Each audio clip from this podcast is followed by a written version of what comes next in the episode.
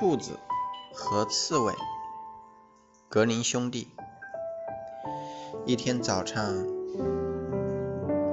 刺猬先生正在田野里闲逛，远远的看到兔子走了过来。刺猬先生很友好的和兔子道了声早安，但兔子非常的傲慢无礼，他说。瞧你那腿儿，不知道什么时候才能蹭回家。刺猬听了非常气愤，他最不喜欢人家对自己的短腿儿发表评论了。于是他对兔子说：“如果我们赛跑，我一定会胜过你。我们就来赌一个金币和一瓶白兰地。”兔子满不在乎的答应了。刺猬就说：“一言为定，不过我得先回家，吃完早饭就会回来。”刺猬回到家后，把自己老婆拉到田地里，告诉她说：“你瞧，这块地就是我和兔子赛跑的路线。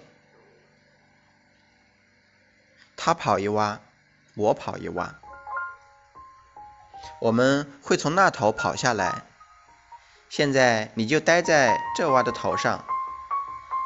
当他到达你身旁那洼的终点时，你就对他叫：“我早就在这里了。”说完，刺猬就往另一头走去。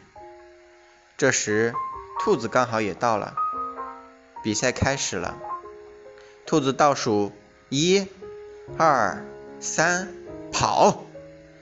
然后他就像一阵风似的往前跑，但刺猬只跑了两三步远，就蹲在了菜洼沟里，并安安静静的待在那里不动了。